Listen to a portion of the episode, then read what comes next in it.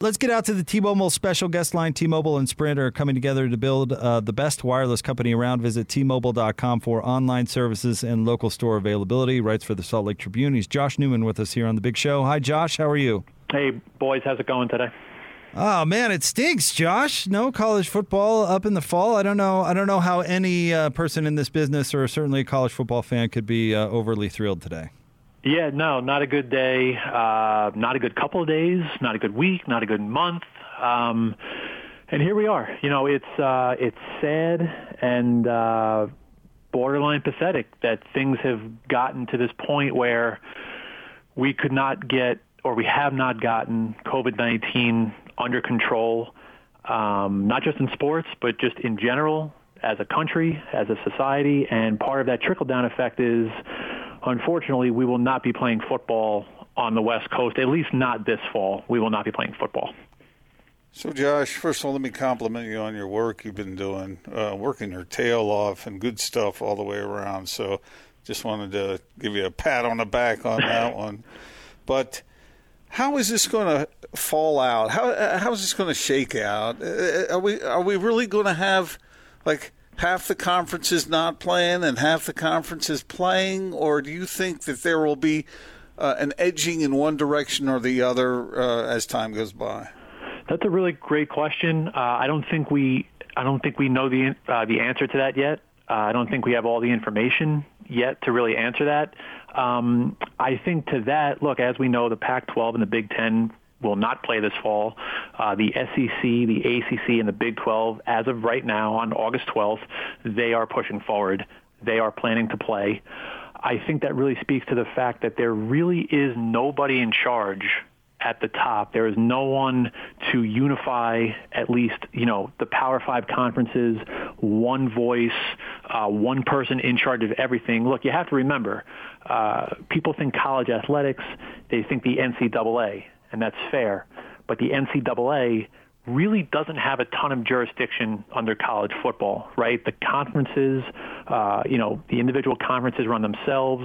Uh, the people running the bowl system also have a big say. So there's a lot of voices, and this whole thing really just speaks to the fact that essentially nobody is in charge at the top. Um, if there was something to the effect of you know, a commissioner of college football. Uh, maybe things would have played out a little more rationally, a little more reasonably, uh, but we have not gotten to the point where there can be one voice kind of leading this whole thing, and that has gotten us to this point. You know, an example of that is that uh, USC's AD, what's his name, Mike Bohn, is that what it yep. is? Mm-hmm. He he says there's no way we could have looked at the data and come to a different conclusion. And then would he have Bob Bowlesby, the commissioner of the Big 12, saying, "Well, we're looking at the data and we're coming to a different conclusion"?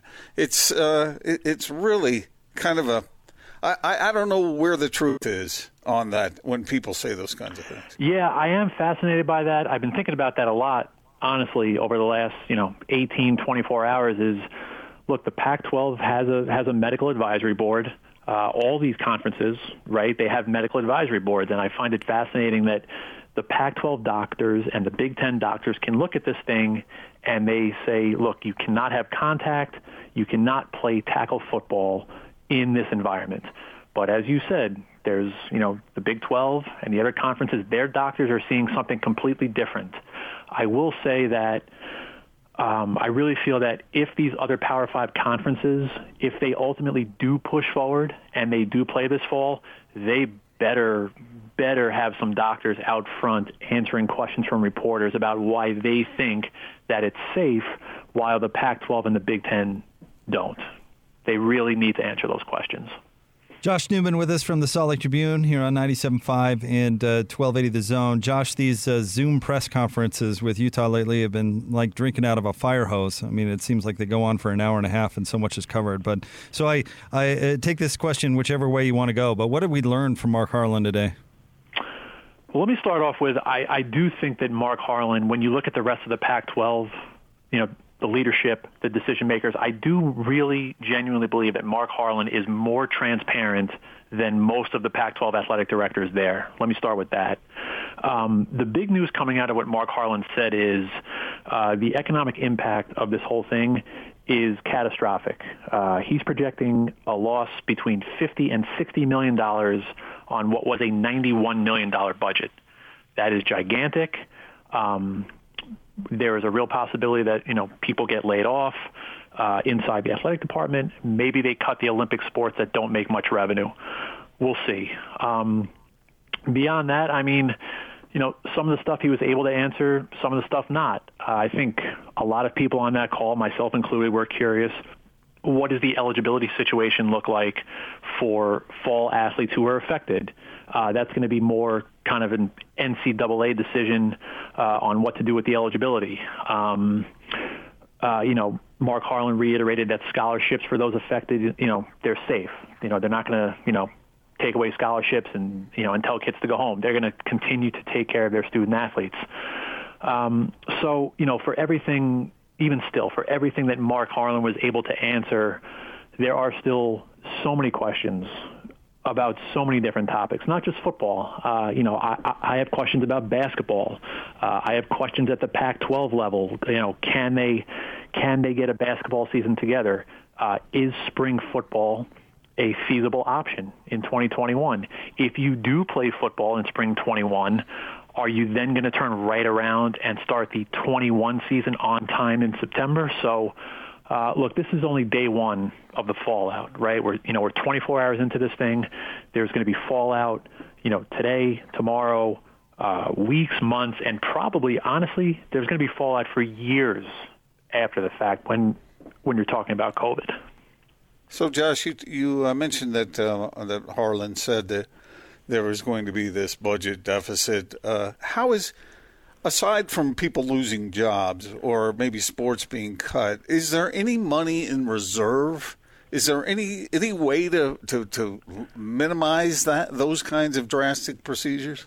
Yeah, that's a great question, Gordon. The, uh, the Pac-12 is is putting together some sort of I would call it a massive loan program. They are going to offer uh, their 12 member schools. I don't have it right in front of me. I believe they're going to offer their member schools something around a maximum of 80 or 83 million dollars per school to to help make ends meet. Right? You're gonna.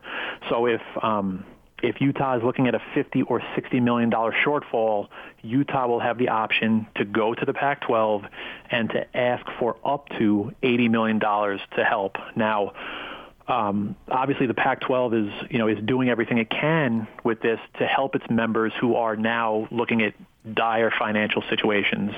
Um, you know, a loan of that magnitude with a small interest rate stretched over a number of years would help not only the athletic departments, but really these institutions at large, it would help them kind of, you know, stay the course and get through the next year, get through the next two years, and you're not going to have to make these these really last ditch decisions, right? You don't want to cut sports, you don't want to lay anybody off, so um, it's unclear right now if Utah will will you know will take that loan from the Pac-12, but if Utah did take that money, I think that would go a long way to um, I don't want to say solve these problems, but um, you know, make things just a, a, little easier on everybody. And maybe you could limit your budget uh, in over the next five or six, seven years, and uh, and and maybe cut some sort of normal spending uh, and save those jobs. Yeah, no, normal things like look, staying in a you know the football team staying in a hotel the night before the game you know things like that. You can get rid of that. Um, maybe the basketball team takes on more home and home series where you're not paying uh, instead of paying a team to come into the Huntsman Center for ninety or a hundred thousand dollars for one game. Look, the basketball team just for next season, the basketball team has four hundred and sixty thousand dollars committed in guarantee games. Those are things moving forward that you could really you know, try and do away with to save some money. Josh, uh, a part of this story that you've been following closely, I know, uh, is the or excuse me, are those contracts and and who's going to have to pay what? Uh, as we've kind of learned about it, it seems to me that that these universities are kind of willing to to operate in good faith. But you talk about those contracts. How do you how do you see most of those being uh, resolved, or do we know? Yeah, I really dove into that once you know, once the football thing came around, you know, the football team was supposed to play uh, BYU, Montana State, Wyoming. You know, I started looking deep at those contracts and started talking to people. Just like you said, I think, I think if you're smart, right? If you're, if you're the athletic director at Montana State, an FCS program, and if you want to keep a good relationship with a place like Utah, a Power Five school that's willing to pay you, you know, six hundred thousand dollars to show up here, you're not going to sue anybody. You're going to grin and bear it. You're going to you're going to act in good faith. And Mark Harlan has shown, you know, at least since I've been here, in the eight months I've been here, Mark Harlan has shown that he he is willing to work in good faith with any number of athletic departments and um, and decision makers. So ultimately, I, I think all these things are going to get rescheduled. I know that uh, the working relationship between the athletic departments at Utah and BYU, they have a strong relationship despite the rivalry. You know, those games in football and basketball, that'll get worked out. And, you know, look, these smaller schools like Montana State and Wyoming, if they're smart, they're not going to sue anybody. They're not going to make any big waves. Or, you know, everybody's adults. Everybody's trying to make a living. Everybody's trying to take care of their athletic department and their student athletes. So if everybody stays calm and has a little patience, uh, I do expect that all of these things, if not all, at least the vast majority of these things to get worked out. Josh, you've seen in other conferences, the Big Ten and, and others, where certain coaches and athletic directors have acted like they want to go play regardless of what the conference is doing. Any uh, anybody within the Pac-12 have that kind of impulse, no matter how unrealistic it is?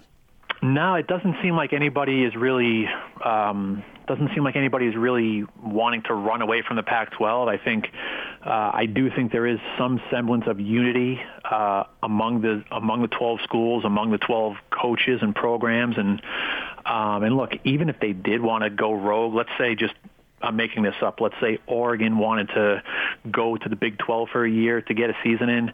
There's a lot of stipulations and a lot of contracts. There's um, there's specific language uh, in TV contracts connected to the Pac-12 with Fox and uh, you know the Pac-12 network itself, and nobody's running anywhere. And I don't really see that happening honestly anywhere. I know that you're hearing things. We're all hearing things about the Big Ten and you know Nebraska and Ohio State. I don't see anybody going rogue even for a year because there would be a lot of problems with a lot of people for the long term that I don't think anybody really wants to take on right now. Are you surprised Pac-12 coaches have been uh, vocal in the way that some Big Ten coaches have been? It's kind of a related question, I suppose, but we just haven't heard anything from the the coaches in this league. No, nah, I mean, I don't, I don't know, I don't know that you have any of those, you know, big, big, giant names, you know, guys like Ryan Day at Ohio State and Jim Harbaugh at Michigan. I don't know if the Pac-12 has uh, very many outspoken coaches like that. And also, again, I think, um, you know, I, I know that people like to crush Larry Scott for any number of reasons, right? But I, I do think that I do think that most of the Pac-12 coaches at least respect Larry Scott enough to not go rogue and not open their mouths to the point where you are crushing your conference and crushing your commissioner's plan. And that's what the you know that's what the Big Ten coaches that's what the Big Ten coaches did essentially, right? Kevin Warren at the Big Ten is a rookie commissioner. Uh, people think he jumped the gun with all all the decisions that he's made, and you know the guys that are making a ton of money, the guys that have a voice, guys like Harbaugh and Ryan Day and James Franklin at Penn State, they really they kind of took it upon themselves to uh, to say how they felt. So, you know, I kind of gave a long answer there, but to answer your, you know, to answer your question, I'm not surprised that some of the more reserved voices inside the Pac-12 opted not to do what the Big Ten did. Jake, nobody around here would ever criticize Larry Scott, right? uh, I mean, I've been here eight months. Uh, I haven't heard very many positive things about Larry Scott, and uh, yeah, look, there's there there's reasons to be skeptical about the Big 12, uh, not the Big 12, excuse me, the Pac-12. Plenty of reasons to be skeptical of Larry Scott. I I think it was good that that the Pac-12 coaches did not kind of again go rogue and go off on their own and just kind of give their opinion. I think that was a smart play by them to not do anything. How did, one question I wanted to get back to as far as the scholarships go, Josh. Uh, how does that work? If you're going to, let's say, there's a bunch of guys who would have been seniors this year, but they want to stick around and they're not going to lose their scholarship or their eligibility. How does that work with incoming recruits, and how many scholarships will end up being awarded?